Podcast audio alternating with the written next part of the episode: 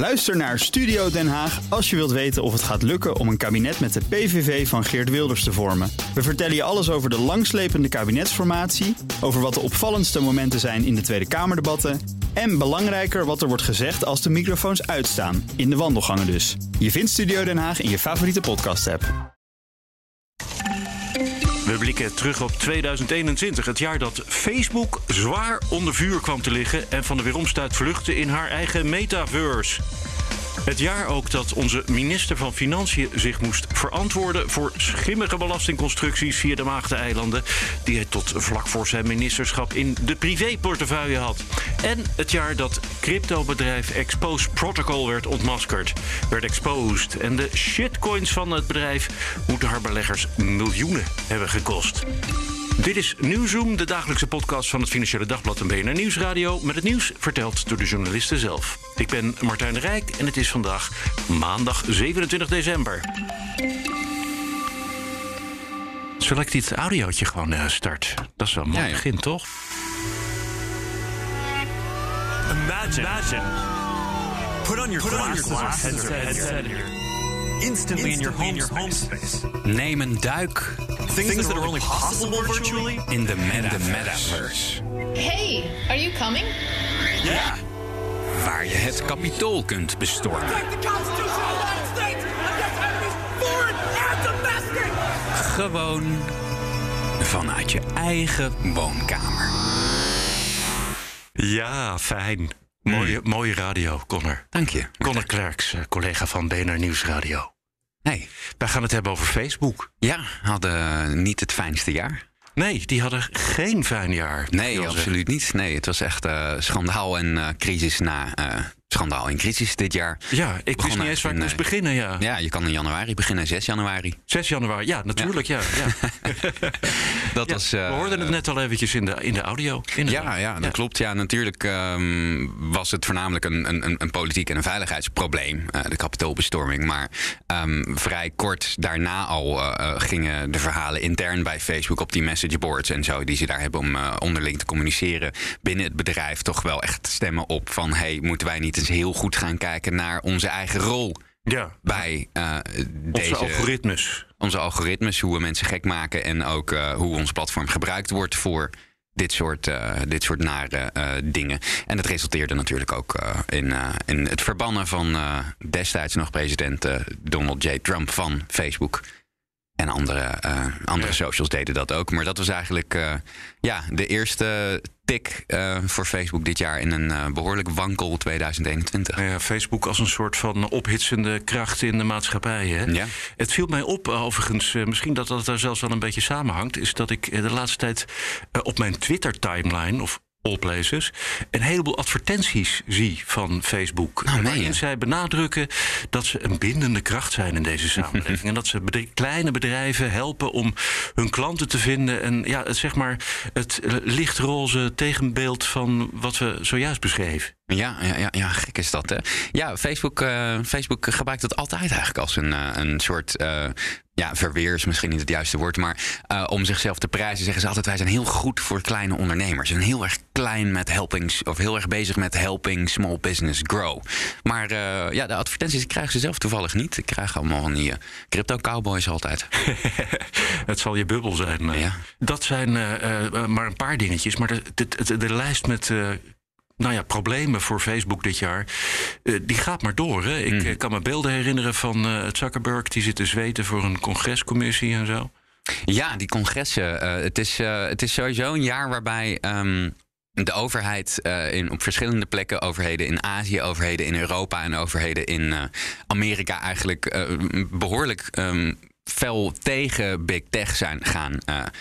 Eh, ageren eigenlijk. Waar het vroeger toch een beetje was van... nou, wat fijn meneer Zuckerberg dat u ons leven zo verrijkt. Kom maar binnen, u hoeft geen belasting te betalen. En ja, bouw vooral zoveel mogelijk eh, nieuwe dingen en wat leuk. Is het nu toch, eh, is, is die publieke opinie... maar ook binnen de overheden zijn ze wel wakker geworden... dat de groei van die, eh, eh, die echte grote techbedrijven... dus de Amazons, de Facebooks eh, eh, en de Apples... en eh, Alphabet slash Google... dat dat echt wel eh, eh, te ver is gegaan. En dat ze dus ook eigenlijk geen grip meer hebben op hoe uh, groot die bedrijven zijn geworden en wat die bedrijven kunnen doen. Want uh, ja, zonder Facebook is er gewoon in een deel van de wereld geen internet meer. Dat bestaat niet. Dat leeft zoals China dat heeft met hun eigen systemen. Dat jij alles binnen één app, eigenlijk binnen één dienst kan doen. Zo is dat voor andere landen gewoon met Facebook geworden. En ja, je zag het ook op de dag nog een crisis voor Facebook. Toen Facebook op zwart ging. Toen er mm één keer, en dit, dit het gebeurt nooit. Facebook staat nooit op zwart. Dat ze bijna een volle dag eruit lagen. Toen uh, uh, werden mensen nog een keer extra wakker van wacht eens even. Heel mijn leven, uh, op mijn telefoon zo ongeveer, dat is in handen van één bedrijf. Want Facebook viel weg, Instagram viel weg, WhatsApp viel weg. Alle inlogdiensten die Facebook gebruikt. Er zijn legio-apps waarmee je inlogt. Hè, kun je inloggen met Facebook. Alles was weg. En uh, daar hebben mensen toch in één keer gezien van... Hm, dit is niet zo heel prettig dat al die macht op die plek ligt. Ja. En die uh, uh, congressional hearings met, met Zuckerberg... en ook later met, met Adam Mosseri van, van Instagram... en andere hoge pieven van Facebook... ja, die hebben eigenlijk met een paar dingen te maken. Met mededingingsrecht... Dat is een heel belangrijk uh, thema geweest dit jaar voor uh, overheden en big tech. Waar, waar ik het net over had eigenlijk. Hè, dat ze te groot zijn geworden. Maar uh, er waren natuurlijk ook de, de Facebook papers die via klokkenluider Francis Hogan naar buiten kwamen. Waaruit onder meer bleek dat Facebook intern onderzoek had gedaan. En zich heel bewust was van een ontzettend schadelijk effect van Instagram op het mentale welzijn van kinderen. En dan worden wij wakker, hè? Want, dan worden we wakker. Ja. En dan worden ook politici in Amerika natuurlijk het is natuurlijk heel. Er is bijna niets Amerikaanser dan als politicus opstaan voor de rechten van de kinderen. Want jullie komen aan de kinderen en dan moet er ingegrepen ja, worden. Dat er ondertussen in uh, Myanmar een uh, heleboel Rohingya's uh, vermoord zijn door de nou ja, ophitsende mm. kwaliteiten van Facebook een aantal jaar daarvoor. Dat, Daar win je geen stemmen mee in nee. Louisiana. Maar wat levert dat nou uiteindelijk op? Wat, waar staan we nu op dit moment? Nu um, staan we op een, een, een plek, denk ik. Uh, ja, qua overheden gaat dit nog heel wel, nog echt wel even uh, door. Er worden op meerdere kanten worden er eigenlijk um, uh, wordt er gezaagd aan de stoelpoten van, van Facebook. Als je, regulering en dat soort regulering, ja, ja. Maar het, het, is, dus nu zijn ze nog eigenlijk bezig aan de ene kant met dus die onderzoeken over Instagram en de schadelijkheid. En of dat eigenlijk wel door de beugel kan en wat, wat daaruit gaat rollen, dat durf ik echt niet te zeggen. Maar aan de andere kant, een financieel nog veel precairder voor niet alleen Facebook, maar ook voor Apple en voor Google, is het feit dat de SEC een nieuwe baas heeft, Lina Kaan. En die is uh, samen met een aantal uh, commissies ook in, in het congres in Amerika nu onderzoek aan het doen naar de financiële macht van de grote techbedrijven. En daar valt Facebook ook onder. Die Lina Kaan die heeft in het verleden heel veel um, stukken geschreven en onderzoeken uh, gedaan naar de machtspositie van die grote techbedrijven. En die heeft eigenlijk iets heel uh, interessants opgemerkt, namelijk dat het Amerikaanse mededingingsrecht helemaal niet past bij internetbedrijven, bij techbedrijven. Want het Amerikaanse mededingingsrecht, dat gaat eigenlijk maar om één ding. De prijs. De prijs. Is yes. de consument, ja. wordt hij financieel uh, gepakt, kan, heeft hij een goedkoper alternatief. Dat is belangrijk. En als alles gratis is, dan uh, doet dat er natuurlijk helemaal niet toe. Precies, want die, die wetten zijn uh, erop toegespitst dat je betaalt in dollars of voor mijn part in euro's. En bij Facebook betaal je met je data. En er is dus helemaal ja, niets, ja, ja, uh, helemaal niets uh, qua regulering mee gedaan. En dat gaat wel echt veranderen. Ik, ik durf niet te zeggen op welk tijdspad. Of we dat echt al uh, of we keiharde uh, nieuwe regels gaan zien uh, begin 2022. Maar ik denk wel dat het aankomend jaar een heel spannend dossier gaat worden. Ja, en interessant ook. het is een, een dossier waar niet alleen democraten kritisch zijn op nee. de grote jongens, maar ook de republikeinen. Hè? Ja, het is zeldzaam bipartisan. ja, dan gaat het misschien nog wel lukken ook, ja. Dat zou zomaar eens kunnen, ja. ja nog twee andere dingen. Um, Zuckerberg. Mm. Um, een normale CEO zou wel lang het raam uitgedonderd zijn na al deze toestanden. Ja. Blijft hij voor eeuwig? Nee, nee, hij blijft niet voor eeuwig. Er is een, uh, er is een, uh, een grappige trend ook dit jaar van. Van de eh, soort van Wonderboy founders die weggaan. Hè? Want Jeff Bezos die, eh, gaat zich lekker bezighouden met de ruimtevaart in plaats van met het rijlen en zeilen van Amazon.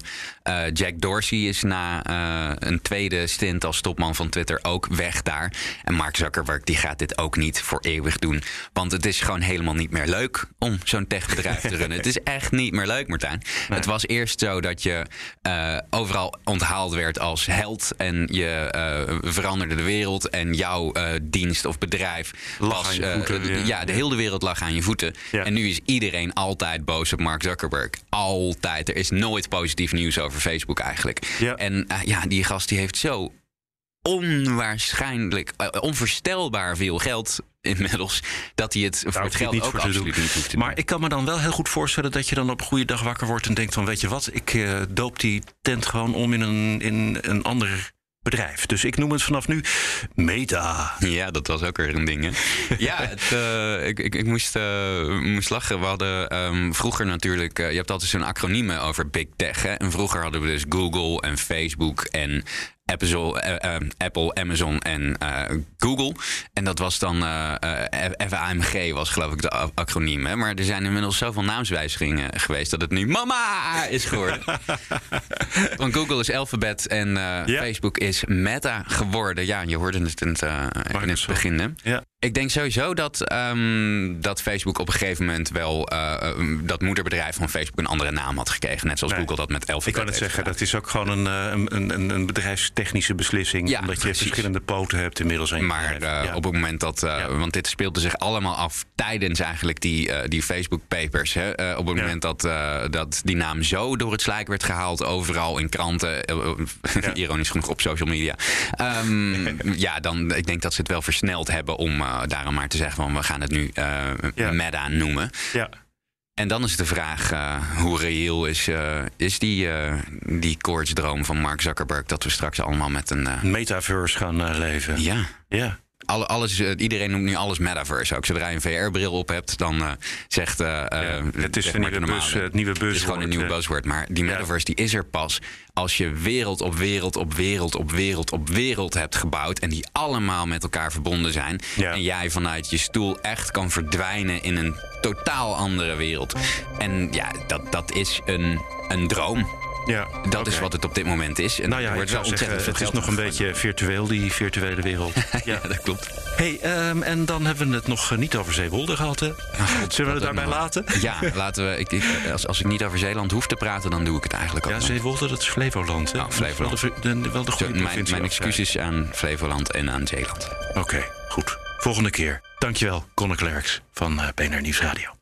En eh, laat ik er dan eventjes ten overvloede aan toevoegen... dat Conor zelf uit Limburg afkomstig is.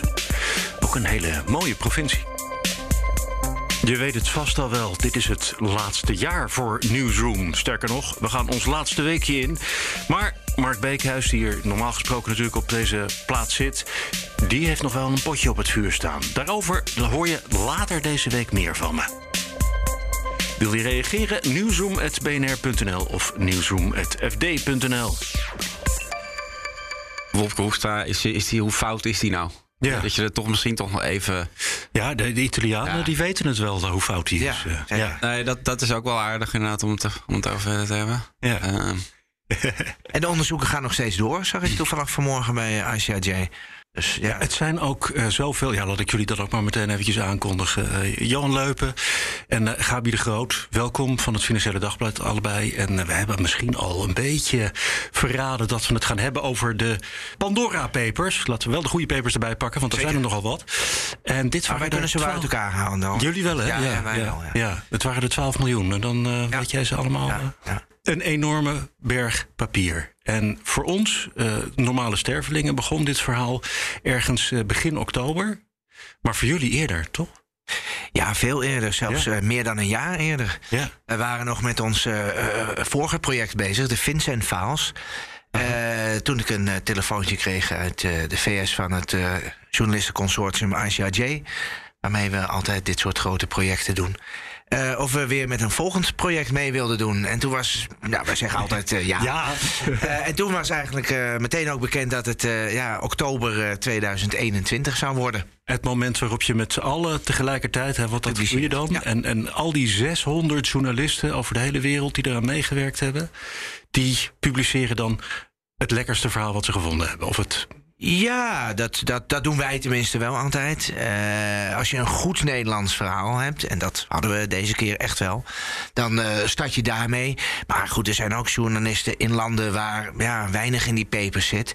Ja, en die starten dan vaak met het algemene verhaal wat Aisha J dan maakt, en dat publiceren ze dan.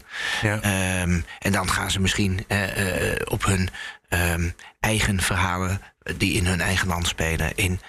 Ehm, maar ja, bij ons eh, hoefde dat niet. Wij konden gewoon lekker Konden eh, uitpakken. uitpakken met, Ja. met eigen, een lekker eigen verhaal. Ja, en dat ging over Hoekstra. Dat ging over eh, de Maagdeneilanden en een safari-bedrijf. en ABN echt AMRO, gewoon. ABN AMRO. Het, het, wel eh, dat je zegt van leuk filmscript. Ja, het was een leuk kleurrijk eh, verhaal geworden uiteindelijk. Het, het begint natuurlijk gewoon bij een, een aandeelhoudersregister... waar die dan al bekende namen opduiken. En, maar dan, en dan begint eigenlijk pas onze zoektocht van... Ja, wat is dit voor bedrijf? Hoe kennen al deze mensen elkaar?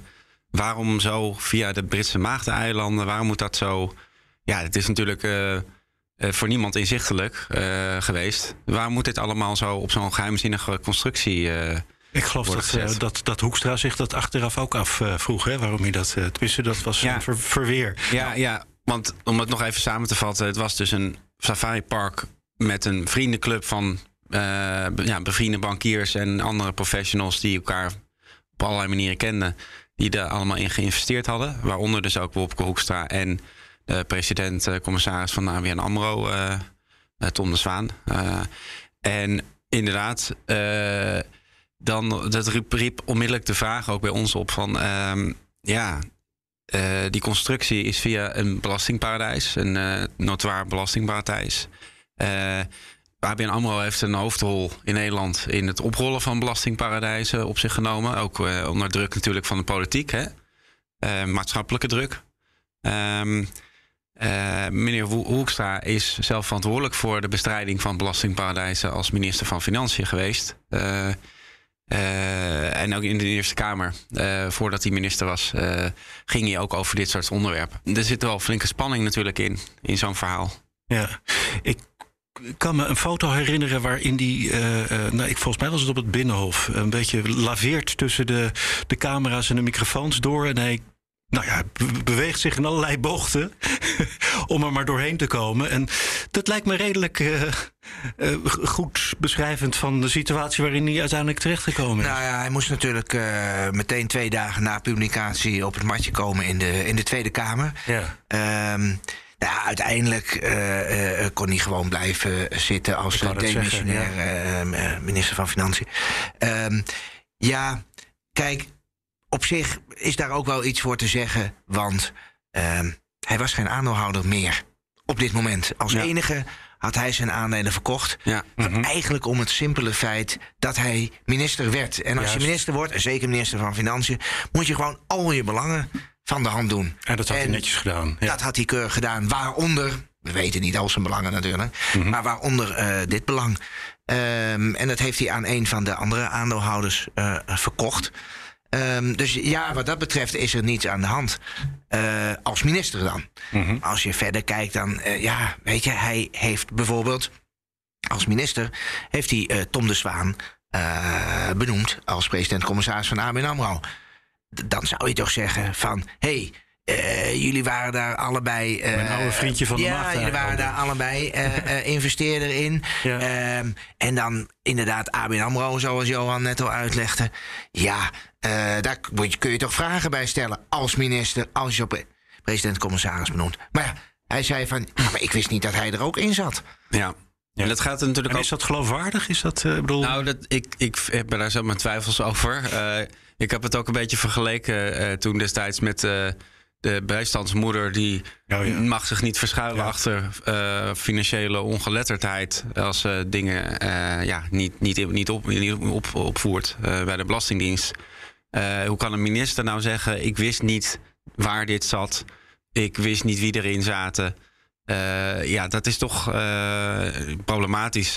Ik denk dat hij ook wel best wel meer nog gedoe kreeg met, met zijn verklaring dan eh, met het. het werd uiteindelijk een groter probleem dan, dan het feit dat hij er überhaupt in heeft gezeten. Eh, het, hè, hoe kan je nou als minister niet weten dat je in een brievenbusfirma eh mede-aandeelhouder bent? Nog, er, er- waren eh, andere aandeelhouders die ons hebben verteld dat ze nieuwsbrieven kregen per e-mail. En daar stonden gewoon alle andere aandeelhouders Ja. in, ook met hun e-mailadres. En ze kregen eh, jaarstukken. Want ja, eh, gewoon hoe, hè, hoe gaat het met zo'n.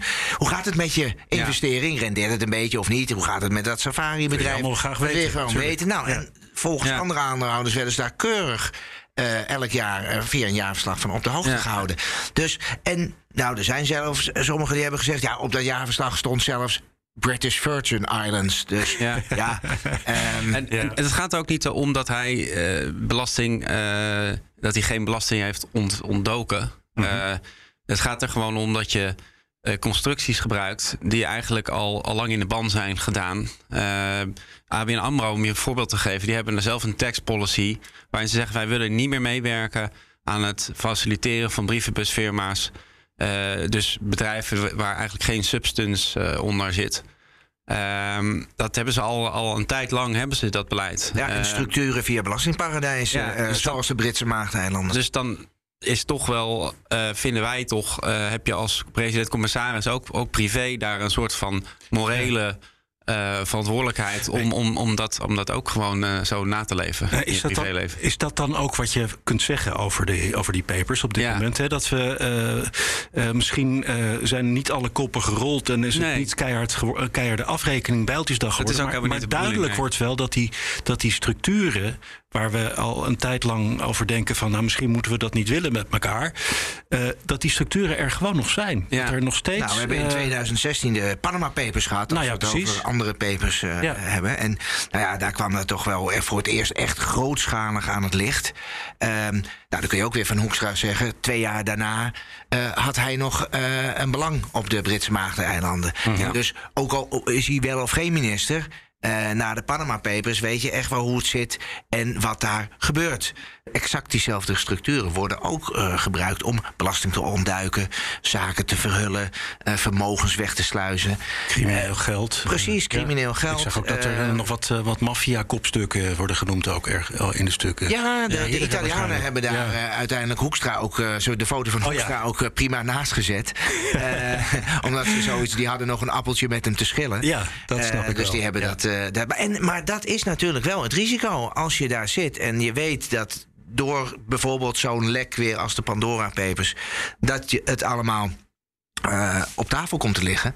Ja, dan word je in één adem, kun je in één adem, genoemd worden met eh, dit soort eh mafioze types. Dat is het risico. Zo is dat. Maar wat gaat er nou verder mee gebeuren? Want eh, ja, ondertussen ehm, eh, lijkt het een beetje stil geworden rond eh, de papers. Of ben ik nou weer totaal Nou, naïef? Het, het is nou in Het Europees Parlement, Het Europees Parlement Ja. en de Europese Commissie zijn, eh, eh, die, zij- zijn een onderzoek begonnen. Hebben ze ook gedaan na de Panama, Panama Papers. Eh, wat komt daaruit? Ja, waarschijnlijk denk ik niet heel veel anders dan dat er uit de Panama Papers kwam. Namelijk, ja, er zijn eh, heel veel mensen in Europa die gebruik maken en nog steeds gebruik maken van dit soort eh, structuren. Ja, maar je mag toch hopen dat er dan ook beleid uitkomt... wat het Ja. eh, tenminste Nou, op de een of andere manier ingewikkelder maakt of zo. Ik bedoel, Zeker. En ik denk ook een van de discussies eh, die het Europees niveau ook speel- speelt, is, is eh, eh, de zwarte lijst van eh, belastingparadijzen. De landen die daarop, de jurisdicties die daarop staan. Eh, waarom, staan welk, waarom staat een bepaald land daar wel of niet op? Eh, dat, is, dat is toch een vrij. eh, ja, het is niet heel- een heel transparant eh, proces. Het heeft, heeft toch ook iets weg van een soort van. vriendjespolitiek. Landen die bevriende naties daar vanaf houden. als ze door een paar hoepels springen. gelukkig En- hebben wij veel en- bevriende naties. Hè? En, en de British Virgin Islands was juist van die lijst al afgehaald. Gehaald. maar dat was wel eh, de, ja, verreweg eh, de meest voorkomende jurisdictie in die hele papers ook. Ja. Twee derde geloof ik van alle Ja, ook in de Panama. Papers was dat eh, zo. Kijk, de Europese Commissie en de OESO en de G20... Ja, we hebben de afgelopen jaren vooral werk gemaakt met het aanpakken eh, of het terugdringen van belastingontwijking. Ja. Eh, hè, daar is heel veel aandacht naar uitgegaan. Eh, we hebben ook nog deze week aan het einde van het jaar, ik geloof de laatste kant van het jaar, een interview met Pascal Saint-Amand, de belastingbaas van de OESO. En die heeft een historisch akkoord gesloten. Een minimumtarief van 15% voor de winstbelasting van multinationals. Hè, dat wordt wereldwijd ingevoerd, hartstikke goed.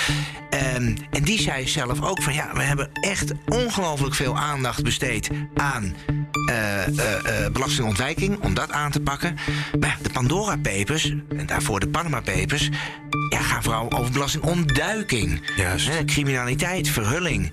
Ja, en ja, ja, daar is dan toch wat minder aandacht voor geweest. Ja, en dat ja, dat gaat is een van de redenen waarom het nog steeds gewoon allemaal bestaat. Ja, maar het gaat vast wel komen. Zou je bijna denken. Ja, daar wachten wij sowieso jullie- wel ik wou het zeggen, dan worden jullie wel weer gebeld, eh, jongens. Johan Leupen en eh Gabi de Groot, dank jullie wel.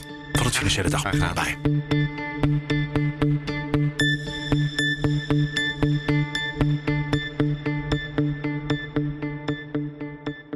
Gaan het hebben over eh, de shitcoins van eh, rapper Boef.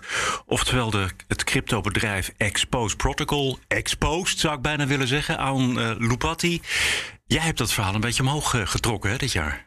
Ja, een beetje op, in de slipstream van Rabi Safi, de belegger. Ja, dat was de man die zei dat eh, het een, een shitcoin was, hè? Ja, die noemde het een shitcoin en eh, pump en dump. En die zei van ja, uh, rapper Boef gaat het straks eh, promoten. En eh, ja, toen kreeg hij bedreigingen aan zijn adre- adres. En toen dacht jij van, dan ga ik me ook maar eens even in verdiepen eh, hoe dat nou precies zit. Ja, ik zag gewoon niemand het oppikken. Het, was, eh, het stond in een Instagram story en die verlopen allemaal na 24 uur. En volgens mij had ik op dat moment dat ik het zag, was het volgens mij al 15 uur later of iets dergelijks. En die was in ieder geval een dag later. We hebben het nu over mei, hè? On- Ja, ongeveer. Eind ja. mei was dit inderdaad. Ja. En ik dacht van, huh, is dit nog nergens in de media geweest? Wat raar. Mhm. Dus ik dacht van, ah, laat ik maar even screenshots maken van die stories en eh, eh, op Twitter delen. En eh, ja, toen werd het wel heel erg eh, opgepikt ook. Ja. En eh, ja, baste de bom eigenlijk. En raakte ik in een soort van obsessie van... ja, wat is hier in hemelsnaam aan de hand? Ja, laten we daar, laten we daar eventjes eerst even naar kijken. Want dat Expose, dat is een bedrijf. Een cryptobedrijf, ja. Een cryptobedrijf, precies. En die hebben een munt, een cryptomunt op de markt gebracht. Een token heet die. Ja, een token is net iets anders dan eh, een cryptomunt. Ja, een beetje ingewikkeld uitgelegd. Maar ehm, ja, in principe wat ze ermee wilden doen is eh, epic marketing events eh, creëren en ja, eigenlijk volop de marketing inzetten. Dat was het doel eigenlijk. En met die tokens zouden mensen die geïnvesteerd hebben dan kunnen stemmen bijvoorbeeld. Want dat is een soort van bewijsrecht van... ik heb eh, een onderdeel van Expose Protocol, het cryptobedrijf in handen... en ik heb dus stemrecht om over marketing events te stemmen. Dat, dat was het initiële doel. Ehm, maar ja, daar is eigenlijk nooit iets van terechtgekomen. Echt helemaal niks. Ook sindsdien ook helemaal niet. Nee, het is, eh, ja, het is december nu, eind december. Ja. En eh, Ik ben nog even op de website geweest en ik moet je eerlijk bekennen dat ik door alle schreeuwerige marketingtaal gewoon niet heen kwam. Die website is ook niet. gewoon sinds de zomer niet meer aangepast. Want er is ja. in de loop van tijd is er zoveel gebeurd. Eh, want het is gewoon helemaal misgegaan daar. Ze hebben Mark Overmars op, op het begin nog als adviseur eh, erbij gehaald. Dat was groots aangekondigd. De waarde van, de crypto, van het cryptobedrijf steeg als een malle.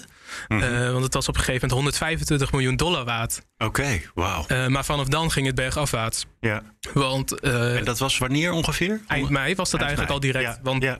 ja. cryptodeskundigen die zagen het en die, die waarschuwden hier bij ons bij BNR al van ja, dit, dit ziet er gewoon uit als een piramidespel. Het ziet eruit als een scam.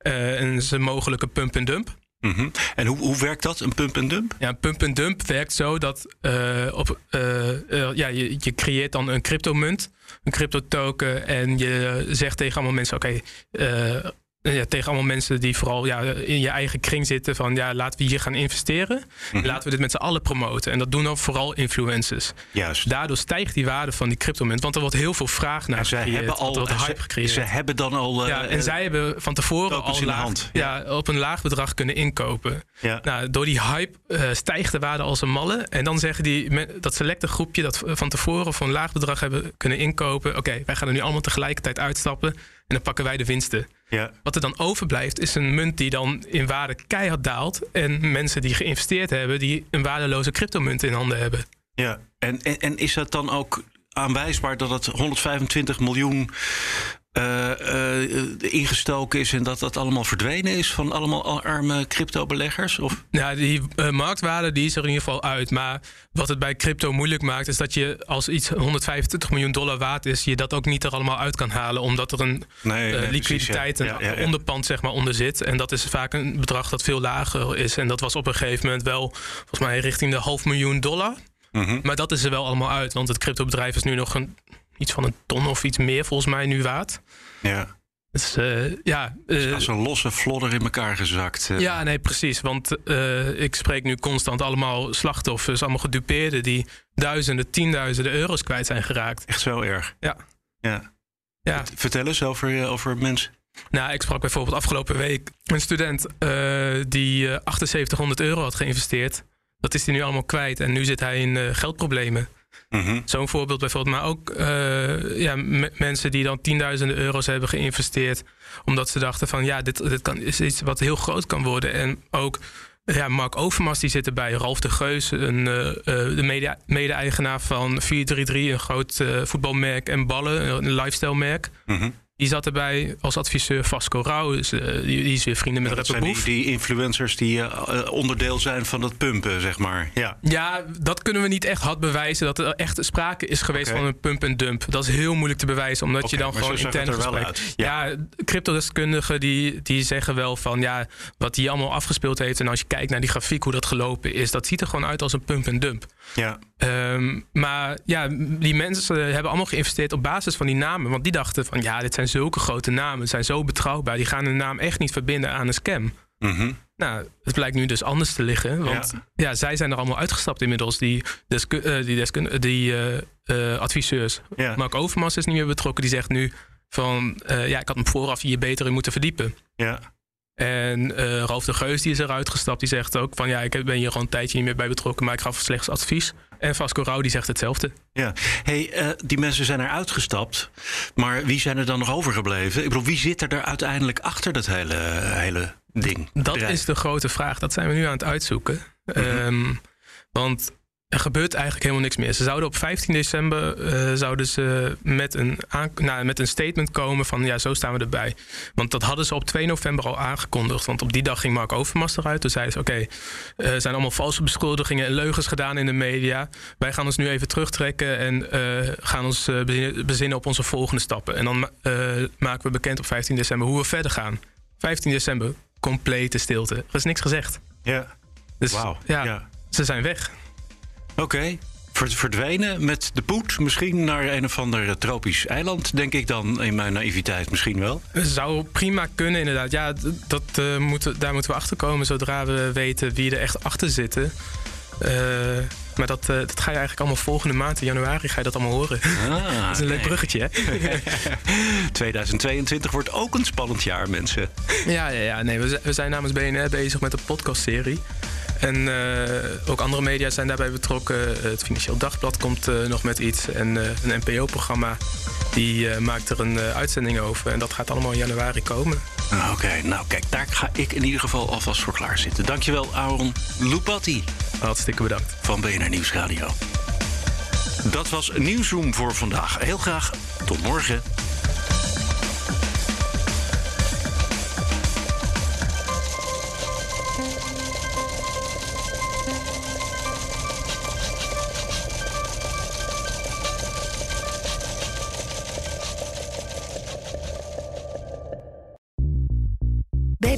Ben je altijd als eerste op de hoogte van het laatste nieuws. Luister dagelijks live via internet. Bas van Werven. En heel langzaam komt de zon op rond dit tijdstip. Je krijgt inzicht in de dag die komt op BNR, het Binnenhof in Nederland en de rest van de wereld. De Ochtendspits. Voor de beste start van je werkdag. Blijf scherp en mis niets.